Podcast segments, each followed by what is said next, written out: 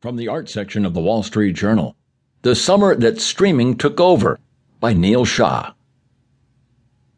Streaming, once a niche music format, hit its cultural tipping point this summer. The move by consumers away from owning music to renting it from services like Spotify and Apple Music has caught fire.